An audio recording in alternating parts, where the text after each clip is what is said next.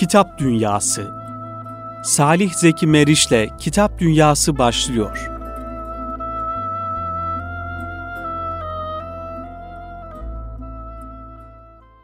Efendim hayırlı akşamlar diliyoruz kıymetli Ekrem Radyo dinleyenleri. Kitap Dünyası programıyla tekrar birlikteyiz. Şu an konuğumuz stüdyomuzda kıymetli bir abimiz, yazarımız. Ee, geçtiğimiz programlarda beraber olduk. Bahadır Yenişehirlioğlu ve henüz daha canlılığıyla, sıcaklığıyla yeni bir kitabıyla birlikte inşallah. Gerçi geçtiğimiz programda bu kitaba kısaca bir temasta bulunmuştuk ama kitabı hayat buldu ve elimizde okuyucuyla buluştu. Hatta imza günleri düzenledi Bahadır Bey. İnşallah e, kitap üzerine konuşacağız. Hoş geldiniz diyorum efendim. Hoş bulduk. Allah razı olsun. Sağ olun. Bizleri kırmadınız ve e, zaman ayırdınız. Aşk Cephesi kitabınızı, romanınızı bu programımızda e, dinleyenlerimize paylaşacağız. Biraz daha detaylarıyla ve biraz daha farklı yönleriyle inşallah. Ben tabii kitabınız yayınlandıktan sonra sizi de e, sanal ortamdan takip etmeye çalışıyordum. E, kitabınızla ilgili e, söyleşiler olsun, programlar olsun hakikaten çok e, güzel ve çok yoğun bir tempoyla geçtiğini gördüm. Bu da sevindirici bir durum. E, biz yine baştan başlayalım arzu ederseniz. Aşk Cephesi'nin biraz hikayesinden, bu romanın çıkış noktasından e, başlayalım söyleşimize inşallah. İnşallah. Ee, Allah razı olsun. Teşekkür ederim kabul ettiğiniz için. Estağfurullah. Ee, bu arada sizin de kitabınız çıktı. Hayırlı uğurlu olsun. Teşekkür ederim. Tabii kitabımız çıktı ama biz herhalde kendi kendimize bir kitap dünyası programı yapamayız. E ben Artık. yapayım sizle bir program. Teşekkür ederim. Dinleyenlerimiz, okuyanlarımız inşallah kitabı Erkam yayınlarından temin ederler. Evet. Okurlar inşallah. Ben de yolunun açık olmasını dilerim. Çok teşekkür ederiz. Sağ olun. Faydalı olmasını dilerim okuyanlara. İnşallah. Önemli. O yüzden tebrik ediyorum sizi. Estağfurullah. Teşekkür Bizim ederim. kitaplarımız Eksik aynı olmayın. zamanlara denk geldi. Taze taze. Evet, Dumanı evet. tutuyor. Evet.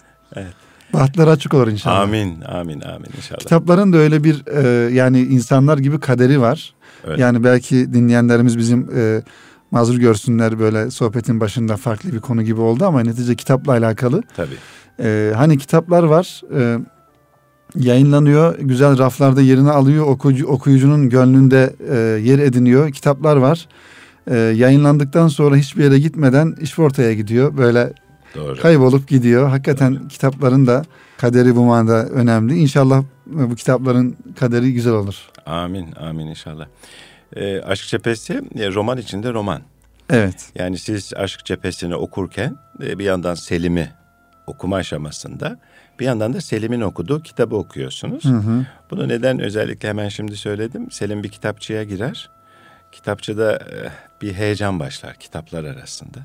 Kendi aralarında fısıltılar, konuşmalar, bir heyecan ve Selim yürür rafların önünde. Sonra birdenbire durur.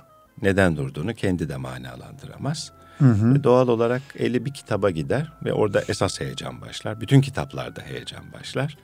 Ve sevinir bir kitap sahibine ulaşacak diye. O rafında yerini artık sahibinin ellerine teslim edecek diye mutlu olmaya başlar. Hı hı. Ve böylelikle o kitabın serüveni başlar. Şimdi öyle yazıyor Aşk Cephesi'nde de. Bazen sahipler kitaplarını sahiplenir. Bazen de kitaplar sahiplerini. Selim kim burada? Yani hayali bir insan mı yoksa Aşk Cephesi baştan sona bir kurgu roman. Evet. Ee, hepsi benim kendi hayal kahramanlarım. Hı hı. Selim günümüzün insanı.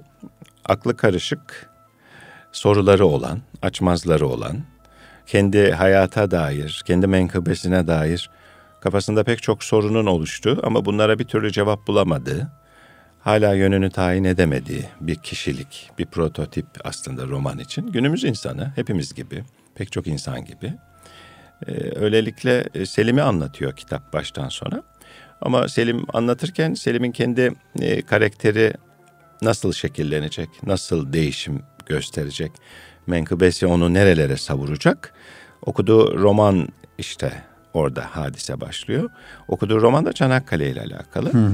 Şimdi Aşk Cephesi adı aşk olsa da e, bu cephenin aslında çok daha ötesindeki olguları anlatıyor. Aşk Cephesi kitap olarak bir aşk romanı gibi algılanabilir. Oysa ki öyle bir roman değil.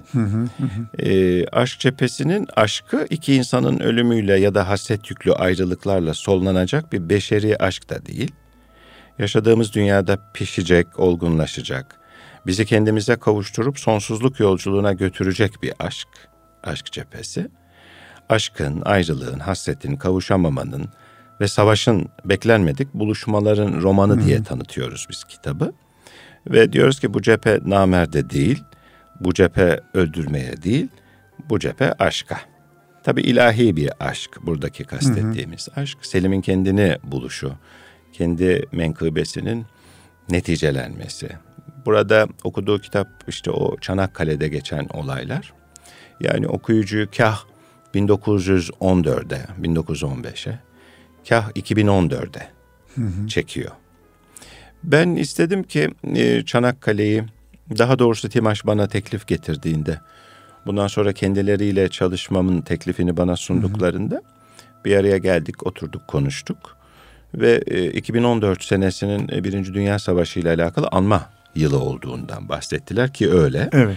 2014'ün sonuna kadar Birinci Dünya Savaşı'nın anma etkinlikleri gerçekleşecek zaman zaman.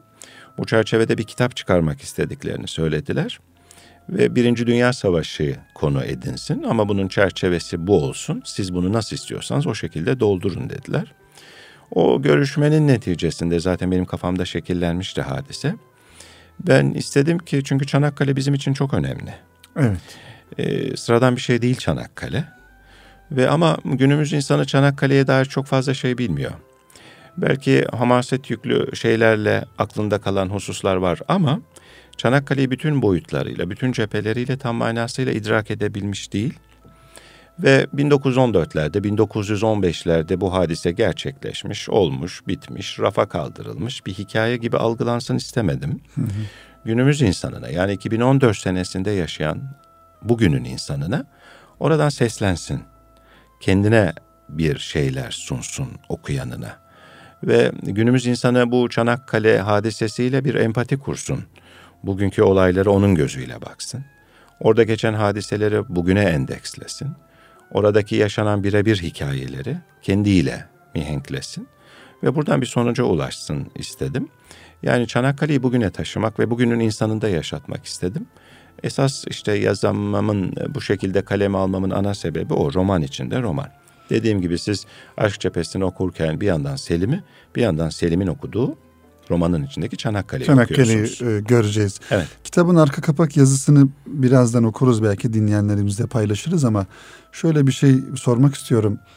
Ee, yani Çanakkale'yi 1914 yıllarını e, günümüzden 2014 yılında nasıl anlamak lazım? Yani bir bunu e, hem bir yazar olarak hem bir aşk cephesinin yazarı olarak da ben size sormak istiyorum. Ee, tabii hani bizim ülkemizde e, Çanakkale'nin, Çanakkale Savaşı'nın çok çok farklı e, bir anlamı var şüphesiz. Çünkü Kurtuluş Savaşı aynı zamanda ve hani bir millet için, bir ulus için bir ölüm kalım savaşı neticede ama e, kahramanlık hikayeleri şüphesiz çok var farklı yönleriyle ama bir de orada e, hani asıl özne bir insan neticede yani insan unsuru orada insan Doğru. E, denen varlık var. E, yani günümüzde biz biz biz olarak yani biz Türk toplumu olarak bu Türkiye'nin insanları olarak e, bundan 100 sene önce yapılmış olan o savaşı nasıl anlayacağız? Nasıl anlamamız gerekiyor? Yani burada tabii bunun cevabı var mı bilmiyorum kitapta. Ben de henüz kitabınızı okuyamadım bu arada inşallah elimde. Evet. İlk fırsatta okuyacağım. İnşallah. İşte tam da bu soruya cevap evet. veriyor aslında kitap. Biraz önce sizin yönlendirdiğiniz soru tam da bunun cevabı. Hı hı. Elinizdeki kitap. Evet. Benim zaten sıkıntım oydu, derdim de oydu. Yani Çanakkale bugüne nasıl bir ışık tutar? Yani hamasi duygulardan ziyade biraz da ayakları yere basan evet. gerçekte ne olduğunu. Çünkü bizde belki bu da hani bir yönüyle güzel e, yönleri olabilir de e, daha böyle kahramanlık hikayelerine e, hikayeleriyle biliyoruz Çanakkale'de. Doğru. İşte işin manevi tarafı bunlar da şüphesiz var ama bir de böyle bir kurgulanmış bir vaziyette Doğru. ele almış oldunuz. Doğru. Şimdi Selim yanına sadece bir kitap alarak 2014'ten 1914'e doğru bir yolculuğa çıkıyor kitapta. Hı hı. Bu yolculukta farklı milliyetlerden kişilerin hisleri ve düşünceleri vasıtasıyla iki farklı dünya, doğu ve batı ve bu dünyayı meydana getiren felsefek, kültürel dinamiklerin aşka, ölüme, hayatın kendisine verdiği manaları sorguluyor. sürekli. Selim Kah yanında taşıdığı kitapla Çanakkale cephesine yol alıyor. Cephede çarpışan Akisarlı Ali ve Anzak askeri Joe'nun yaşamlarına ortak oluyor. Savaş yıllarının acılarıyla anın içinde kayboluyor. Kah savaş nedeniyle Akisar'dan sürülen Rumlardan biri olan Adara'nın sevgilisi Kerim Bey'e yazdığı kalbi kırık mektupların eşliğinde aslında Kerim kendi Selim kendi e, dedesine yazılmış, Kerim Bey'e yazılmış olan mektupların peşine düşerek kendini yeniden kurguluyor. Şimdi romanın can alıcı noktalarından iki tane kahraman var. Ee, okuyucu acaba neden ikisinin iki kahramanın ismini de Abdullah koydu diye tereddüt edebilir. Başka isim bulamadı mı diye kafa karışıklığına sebep veriyormuş gibi aslında. Ama neden ikisinin de Abdullah olduğunu daha sonra anlıyor. Önemli bir mesajı var orada. Hatta e, gaz- bugünkü gazetelerden birinde tam sayfa bir röportaj yayınlanmış. Bana tam da bu soruyu sordular. E, romandaki iki Abdullah bize ne anlatıyor? Abdullah Beyleri nasıl okumalıyız diye Evet. sordular. Şimdi biraz önce sorduğun soru var ya, günümüze nasıl bir projeksiyon sunuyor? Günümüze nasıl bir ışık hüzmesi gönderiyor Çanakkale? Bence esas önemli olan bu. Bu da Abdullah Bey'in romandaki anlatımlarından ortaya çıkabilir anlaşılması. İsterseniz kısacık bir pasaj okuyayım. Buyurun efendim. Diyor ki e, Abdullah Efendi Ali ile Ali'nin de içinde bulunduğu bir e, sohbet ortamında Abdullah Bey bir e, değerli şahsiyet, etrafına ışık saçan biri, bir Allah dostu.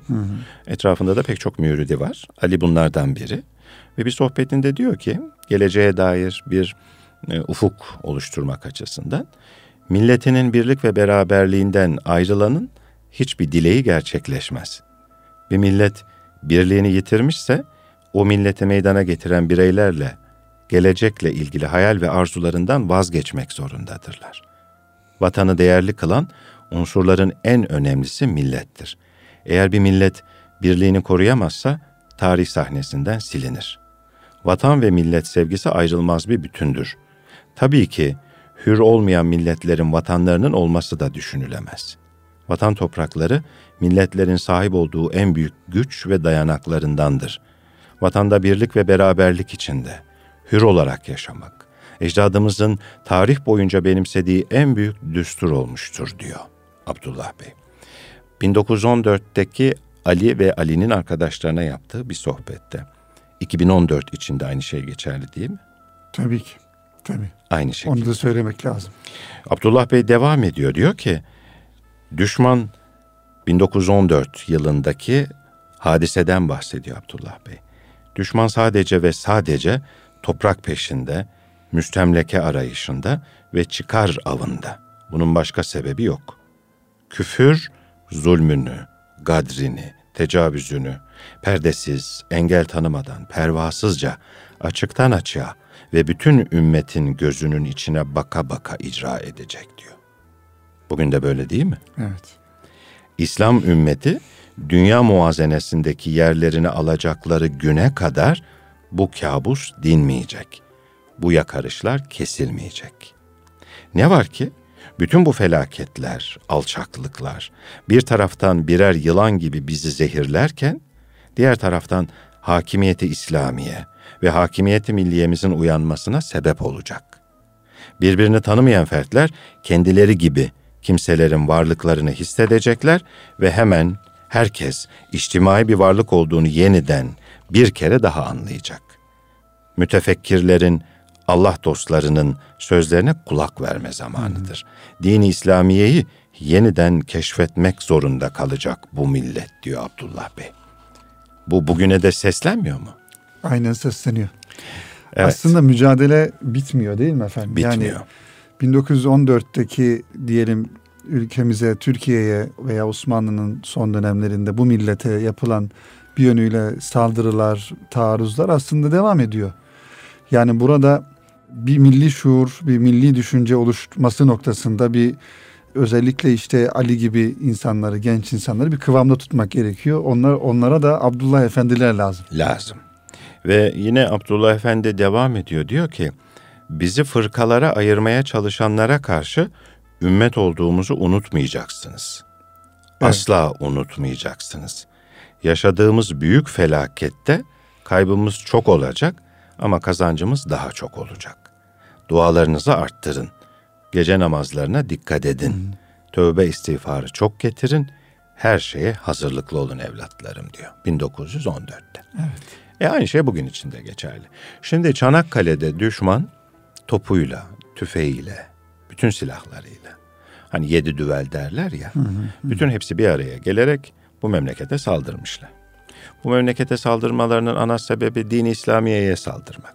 Hı hı. Çünkü o zaman için tek güç olarak gördükleri burası, bu toprakları yıkmak, burayı yok etmek ve İslam dünyasına hükümranlıklarını tesis etmek, bölmek, parçalamak ve yok etmek. Osmanlı'yı yıkıp yok ettikleri gibi. Hı hı. İşte bu noktada o zamanlar toplarıyla, tüfekleriyle, gemileriyle gelmişler. Avustralya'dan, Yeni Zelanda'dan askerler toplamışlar, İngilizler getirmişler. Canilerle savaşacaksınız, vahşilerle savaşacaksınız diye aldatarak oranın insanını buralara kadar getirmişler ve saldırmışlar. Günümüzde toplarıyla, tüfekleriyle saldırmıyorlar üstadım. Evet. Aynı saldırı belki daha vahşice, daha büyük, daha acımasızca gerçekleşiyor ama çok daha sinsi planlarla. İçeriden içeriden alıp götürüyorlar. Aynen. Değer yargılarımızı bozuyorlar. Evet. Düşünce yapımızı bozuyorlar.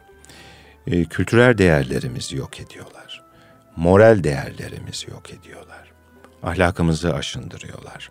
İslam algımızı aşındırıyorlar nebevi sünnet metodunu hafife alarak hmm. yok etmeye çalışıyorlar asıl dini İslam'ı.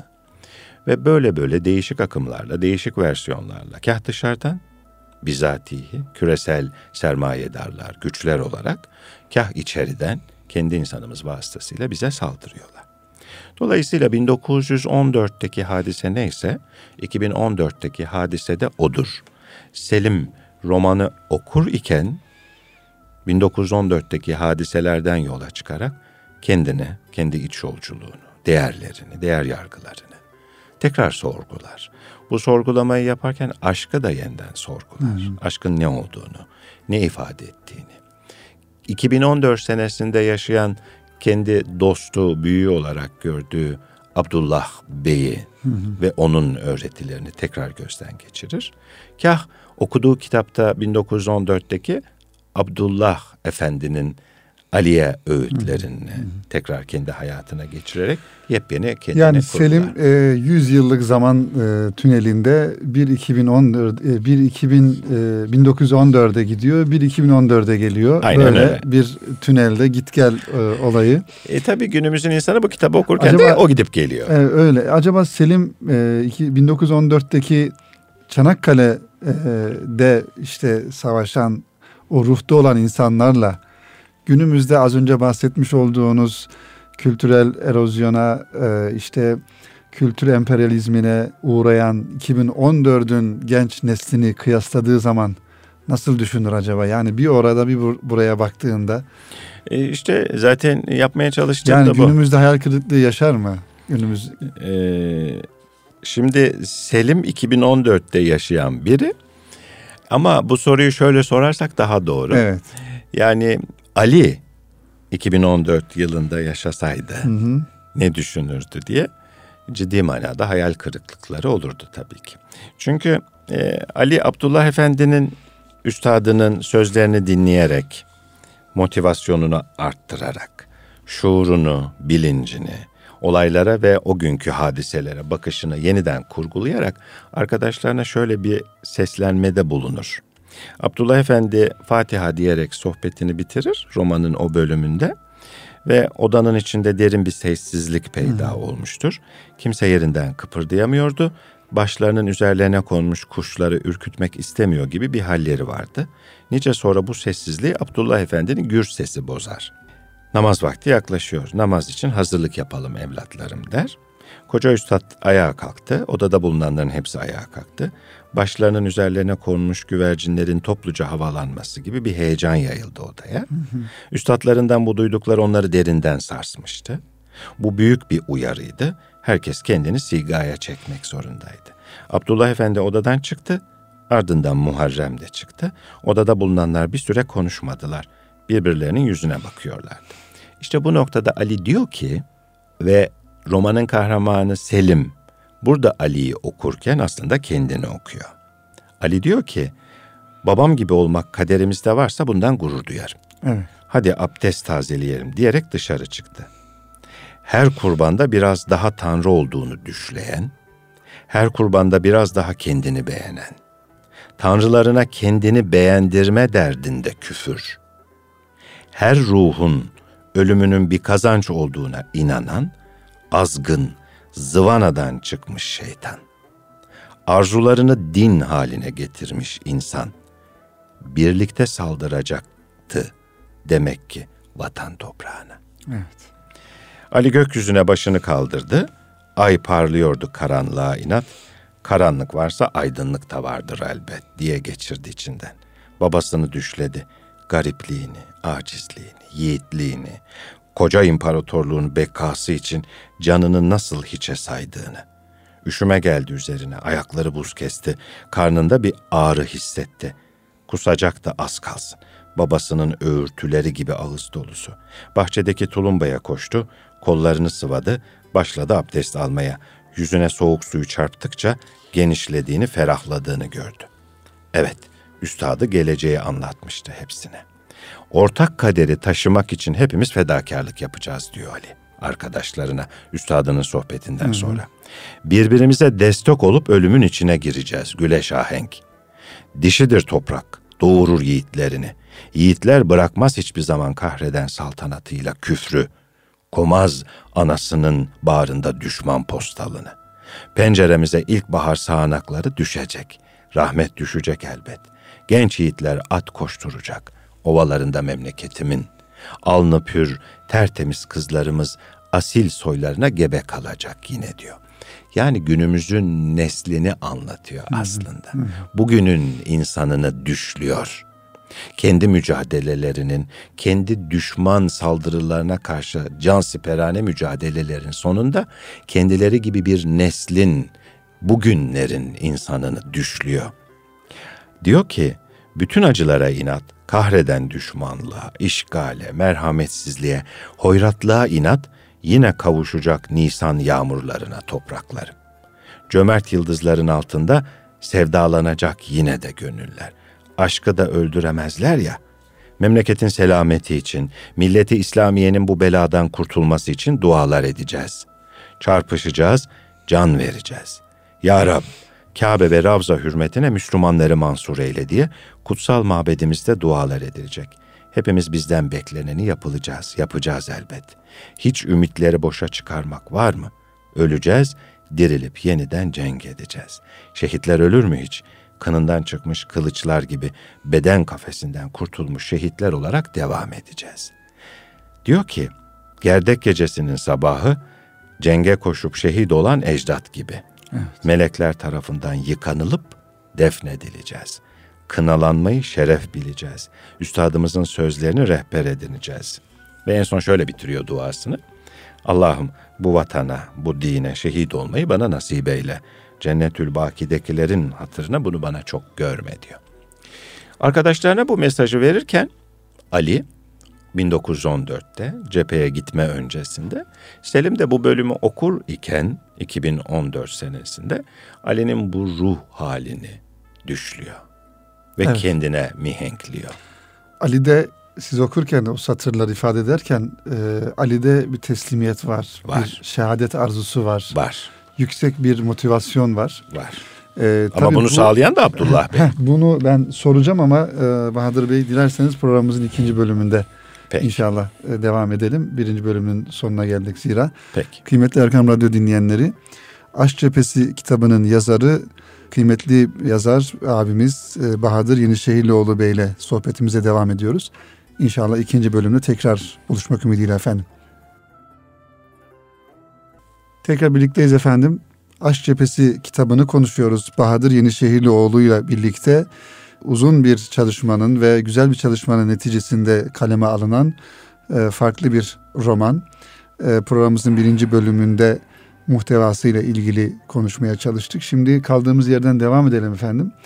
Ee, Abdullah Efendi'nin e, yüksek bir motivasyon durumu söz konusu. Ali de e, Abdullah Efendi'nin bir müridi olarak e, o motivasyon neticesinde arkadaşlarını motive etmeye çalışıyor. Ben e, buradan hareketle şu soruyu sormak istiyorum.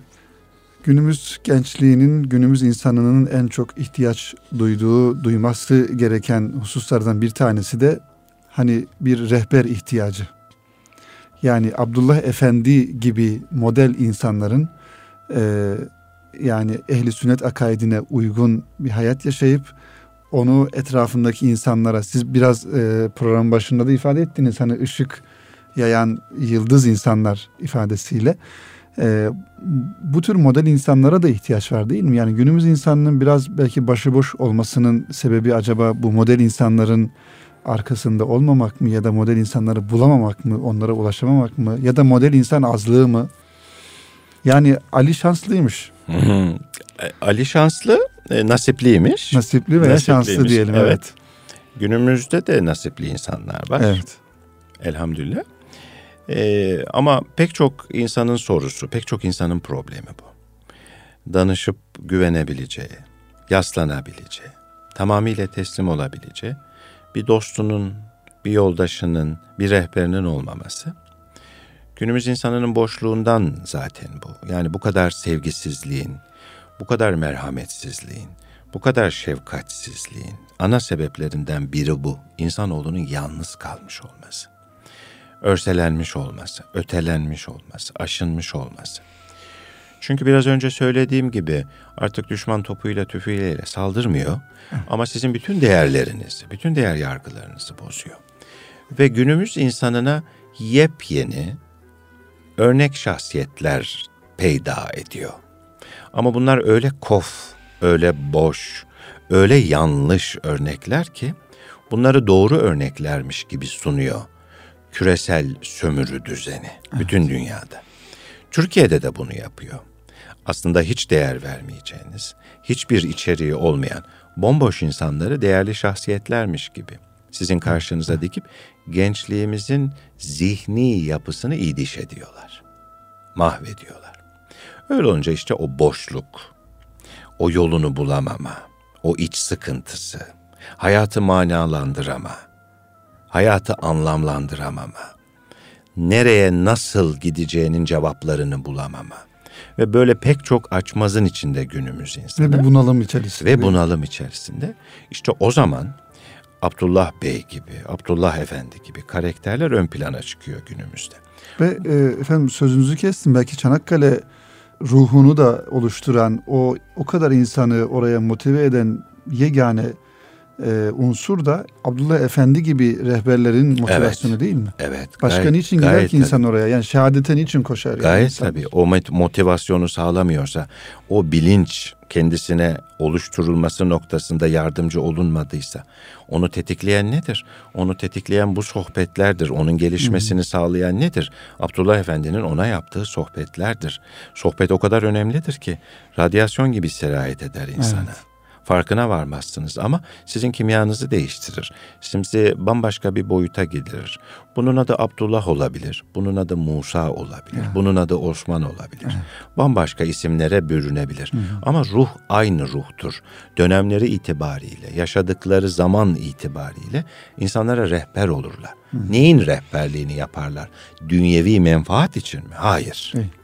O insanın bütün hayatını, sonsuz hayatını da şekillendirecek olan inanç dünyasının gelişmesi noktasında kendilerine ışık olurlar.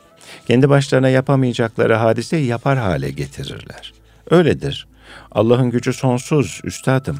Evet. Allah o kadar büyük ki Allah zaman içerisinde, dönemler içerisinde yarattığı kullarına öyle güzel enerjiler, öyle büyük güçler nasip etmiş ki Allah vergisi bunlar, Allah'ın nasibi. O insanlar da etraflarına Allah'ın kendilerine tevdi ettiği bu ışığı yayıyorlar ve pek çok insan onlardan istifade ediyor. Evet. Gelişiyor, güzelleşiyor. Ahlaki ve manevi değerlerini yeniden keşfediyor. Zaten yapılması gereken de bu değil mi? Toplum öyle zehirlendi. Yani Allah dostunun bana söylediği yılanların şahı kalktığı dönemdeyiz demiş olmasını ben çok önemsiyorum. Hı hı. Yani insan bizi dinleyenler ya da insanoğlu bir an için düşünmeli. Yılanların şaha kalktığı bir dönemdeyiz. Her an sokulabiliriz. Her an zehirlenebiliriz. Her köşede bir pusuya yatmış düşman bizi bekliyor haldedir günümüzde. Nasıl koruyacağız kendimizi? E işte bunun bunun bir tek yolu var. Bu da güzel insanlarla beraber olmak. Evet ve künü ma sadıkın diyor Kur'an-ı Kerim. Ya ne güzel. Sadıklarla beraber olun diyor Allah. İşte ne güzel. Benim o kadar bilgim yok. Estağfurullah. Maşallah ne güzel ifade ettin o işte. Evet. Yani sadıklarla beraber olmak, güzel insanlarla beraber olmak. En azından yanlarında olmak. En azından onların pozitif enerjilerinden almak. Eğer güzel bir kokucu varsa dostunuz, koku satan, e siz de zaman zaman onun dükkanına gidiyorsanız, Evet. onun kokularından öyle ya da böyle bir sürümlük en azından verir. Güzel. Almasanız da Oradaki size sirayet eder. hadis-i şeriftir efendim aynı zamanda bu. Hani iyi arkadaş kötü arkadaşı Efendimiz tarif ederken iyi arkadaşı işte attar dükkanına e, girip de oradan bir şey almadan çıkan insan almasanız da üzerinize güzel koku siner. Doğru. Kötü arkadaşı da işte diyelim hani yanlış anlaşılma olmasın. Diyelim kömürcü dükkanına gittiğinizde oradaki islerin bulaşması üzerinize. E, tabii. Kömür de çok güzel bir madendir de Aynı kıymetlidir mevzu. ama oradaki bir teşbih tabii. Tabii ki. Oradaki, o manada oradaki iyi insan kötü insan şeyi. Efendim şöyle ben bir e, biraz daha hani kitaba dönme noktasında kitabınız e, ne zaman yayınlandı tam tarih olarak? Üstadım Timaş'ta bu ayın 5'inde çıktı kitap. Evet. Ama nasipli bir kitap oldu. Yani elimdeki kitapta ikinci baskı diyor. E, Normalde Hemen. e, hiç umulmadığı bir şekilde ilk baskısı bir bir haftalık sürede tükendi. Evet. Yayın evi de bu ilgi karşısında şaşırdı. Çok güzel. Onların da beklediği bir şey değildi. Yani hesaplarının ötesinde bir gelişme kaydetti Allah'ın izniyle. Evet. Hemen ikinci baskıyı yaptılar. O da bitmek üzere. Güzel gidiyor. Bir de kapakta e, gördüğüm birkaç resim var. Onu da şöyle dinleyenlerimizle paylaşalım da bu resimlerin e, bir gerçek tarafı var mı? Hani işte bir e, asker resmi var, bir hanımefendi resmi var, Evet. bir de saat resmi var. Saat Bir- önemli orada. Bir de herhalde savaşa hazırlanan bir ordu Evet. Türk bayrağı var ön tarafta. Evet, evet, evet. Ya bunlar hususuyla seçilmiş olmalı. Tabii e, yani Temaş sağ olsun çok detaylı çalışıyor. Hı hı. Aşağı yukarı bir 10 tane kapak tasarımı yaptılar.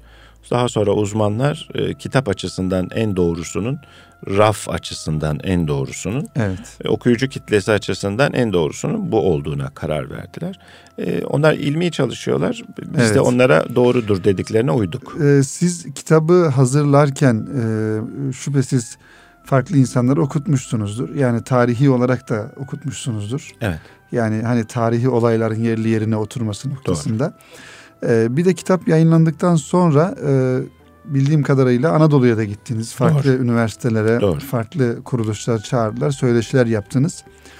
Ee, şüphesiz orada gençlerle muhatap oldunuz. Doğru. Ee, yeni nesille belki hani Selim'in e, 2014'te gördüğü ya da Ali'nin göremediği diyelim 2014'teki o nesille de bizatihi e, muhatap oldunuz. Nasıl geri dönüşler nasıl oldu kitapla ilgili? Ben e, şey gençliği önemsiyorum üstadım. Bir de şunu önemsiyorum kendi hayatımda. Biz ümitsiz değiliz. Yani dinleyenlerimiz Yok. yanlış anlamasınlar. Yo, asla, ümitsiz değiliz. asla, yani neticede bu asla, çağda asla. yaşıyoruz ve bu çağın nesli Asla. gençliği de iyi yani elhamdülillah. Asla ümitsiz değilim. Zaten ümitsizlik bir Müslümanda olmaması gereken Aynen, bir haslet. Hani ben var olan sıkıntıları, problemleri dillendiriyorum ama asla ümitsiz değilim. Ee, üniversitelerden davet alıyorum. Hı hı. Ee, Türkiye'nin pek çok yerindeki üniversitelerde konferanslarım, sohbetlerim Evet. oluyor. Ee, bir de benim böyle buyurgan bir dilim yoktur üstadım. Yani gençlerle kolay diyalog kurabiliyorum. 52 Evet. yaşında bir adamım ama Evet. gençlerle çabuk arkadaş olabiliyorum. Bunun da bir nimet olduğunu düşünüyorum. Şüphesiz. Onlara buyurgan tepeden bakan bir yaklaşım sergilemediğimiz için üniversite gençliğiyle inanılmaz bir diyalogumuz oldu. Gençlik federasyonları çerçevesinde onların yaptığı organizasyonlarla, üniversite bağlantılarıyla Türkiye'nin pek çok üniversitesinde konferans verdim. Evet. Gençlerle de bu konuları konuşuyoruz. Gençliğin yeniden yapılandırılması, gençliğin sıkıntıları, yani maneviyatımız, e, duygularımız, sıkıntılarımız, e, medeniyet tefekkürümüz. Bunun üzerinde konuşuyoruz. Ben e, romancılığı önemsiyorum üstadım. E, bakınız e, edebiyat güçlü bir alandır. Bu güçlü alanın e, en önemli ayaklarından biri romandır. Neden romandır? Çünkü bütün uzmanlar aynı şeyi söylerler. Kültürün yeniden var edilmesi, Yani yoktan var etmek değil de var olan kültürümüzün yeniden canlandırılması, yok edilmeye, mahvedilmeye, karartılmaya ve unutturulmaya çalışan kültürümüzün yeniden inşası romancılık vasıtasıyla gerçekleşecek. Siz ilmi kitapları gençlerin eline tutuşturup al bunu oku diyemezsiniz. Zor. Üçüne Okumazlar beşine zaten. okutursunuz ama geri kalan kısmını okutamazsınız.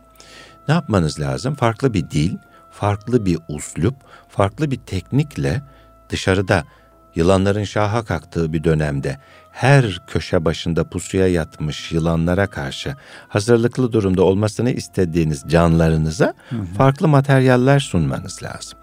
Ben de hani İbrahim ateşe atıldığında İbrahim peygamber kuş minik kanadını çarpa çarpa havada gider. Gagasına bir damla su almıştır. Evet. Sorarlar nereye gidiyorsun? İbrahim'in yangınını söndürmeye gidiyorum. E senin gagandaki sudan ne alacak? Ben Bahadır Yenişehirlioğlu olarak gagamdaki sudan mesulüm.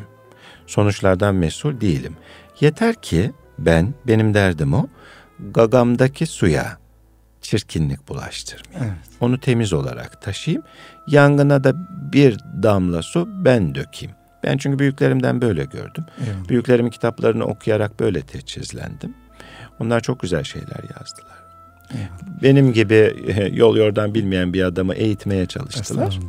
Biz de hasbel kader onların yapmaya çalıştıkları. Hani insan biraz da akleden olmalı üstad be. Öyle. Hani eyleyebilmeli. Hani adama dersin ki al bu su bardağını buraya koy. O oraya konulacaktır. Ama adam öyle bir kıvama gelmeli ki artık o su bardağını alıp oraya koymayı akledebilmeli. O da bir tasavvufi terbiye gerektiriyor. Ha, yani efendim? ben de diyorum ki böyle fayda sağlıyorum Evet. sanıyorum gençlere. İnşallah. Öyle Gayret şüphesiz. ediyor. İnşallah. Ee, bu kitabın e, film olma ihtimalini ben acizden yüksek görüyorum inşallah. İnşallah. yani ismi de çok uygun. İnşallah. senaryosu da e, muhtevası da çok uygundur şüphesiz. Zaten yani. kitabı okurken e, emin ol bak sonra tekrar konuşuruz Evet, inşallah birebir. İnşallah. Her bir e, sahnesi size bir fotoğraf olarak geliyor gözünüzün Evet, önüne. evet. Yani hani bir an böyle düşündüm acaba hani sinemalarda böyle aşk cephesi diye İnşallah. Türkiye'de çekilse, İnşallah. e, yapılsa çok da hoş olur, çok da güzel olur inşallah. İnşallah. Ee, yani bu da ayrı bir e, güzellik olmuş olur. Ee, programımızın sonuna geldik efendim. Kaç Ee, dakikamız var? e, bir iki üç dakikamız var. Ben burada hani toparlamaya çalışalım diye arzu ediyorum. Aşk Cephesi kitabı öz olarak ifade etmek isterseniz okuyucuya nasıl bir mesaj veriyor? Belki bunları bütün konuşmalarınız içerisinde çıkarabiliriz ama son olarak hani sizin hem dinleyenlerimize söylemek istediğiniz bu manada hem de kitabı şöyle birkaç cümleyle özetlemek isterseniz Şunu, neler söylersiniz? Valla şunu söyleyebilirim. Hmm, Ben e, şimdiye kadar okunanın dışında bir kitap yazdım Çanakkale ile alakalı. Bir Anzak askerinin gözünden de Çanakkale'yi görüyor okur. O yüzden bunu önemsiyorum. E, pek çoklarının bilmediği bir hadisedir ve unutulmuş, farkında olunmayan bir hadise. Anzak askerleri Çanakkale'den sonra ölmeyenleri, kalanları Hı hı. memleketlerine Yeni Zelanda'ya ve Avustralya'ya döndüklerinde kendi özgürlük hareketlerini başlatırlar. İngiliz boyundurluğundan kurtulmanın. Çünkü Çanakkale cephesinde Türk Hmm. askerlerini tanıyarak Onu öğrenmişler yani. hadisenin vahametini anlarlar. Evet. Kendilerini nasıl e, yanlış yola sürüklendiklerini, Kullanıldıklarını. kullanıldıklarını. Evet. O yüzden e, işte her sene yer yer eleştirebilirsiniz ama Anzak kutlamalarında oradan gelen torunlar aslında buraya bir minnetle gelirler. Çünkü Hı hı. özgürlük hareketlerini buradan gelen dedelerin şuurlanması Doğru, neticesi doğru. olmuştur. Ne diyebiliriz? Aç cephesinin hakkında bir şey söylemek gerekirse şunu söyleyebiliriz. Kendini bilge biri olarak görme. Hı hı. Gururlanma. Allah'tan kork. Kötülükten uzak dur. Bir bilgeyle yemeğe oturduğunda önüne, kolunana dikkat et. Menkıbenin sana sunacaklarına pür dikkat kesil. işaretleri takip edeceğine söz ver. Abdullah Bey'in sözü bu. Okur da lütfen işaretlere dikkat etsin. İnşallah. Bu kitap bir hediye kutusu gibidir. O hediye kutusunu her okur açtığında içinden kendine has, kendine uygun bir hediye çıkacaktır. Ben onu düşleyerek yazdım. Bizim e, Altınoluk kitap evlerimizde de var Aşk Evet. Cephesi. İnşallah. Büyüklerimiz uygun gördüler Hı hı. ev safı açısından. Arzu edenler ulaşabilirler. O her okuyucuya farklı şeyler sunacak Aşk Cephesi. Evet efendim. Bir de son olarak şurada siz ifade etmiştiniz. Aşk cephesi aşkın, ayrılığın, hasretin, kavuşamamanın ve beklenmedik buluşmaların romanı. Doğru. İnşallah. Herkesin buluşacağı biri var Aşk İnş- Cephesi. İnşallah efendim. Timaş yayınlarından çıkmış efendim. Hem Erkam şubelerinde hem de diğer seçkin kitapçılarda Var. okuyu, okuyucularımız, bizi dinleyen kardeşlerimiz ulaşabilirler. Doğru efendim. Efendim çok teşekkür ediyoruz. Allah razı olsun. Ben Zaman ayırdığınız için ben ederim. konuşmaya çalıştık. Kıymetli Erkam Radyo dinleyenleri, kitap dünyasında e, yazar Bahadır Yenişehirlioğlu Bey'i misafir ettik. Son çıkan kitabı Aşk Cephesi'ni konuştuk. Bir roman. İnşallah yeni kitaplarıyla tekrar buluşuruz diye ümit ediyoruz efendim. İnşallah Allah razı olsun. Hayırlı günler diliyoruz efendim.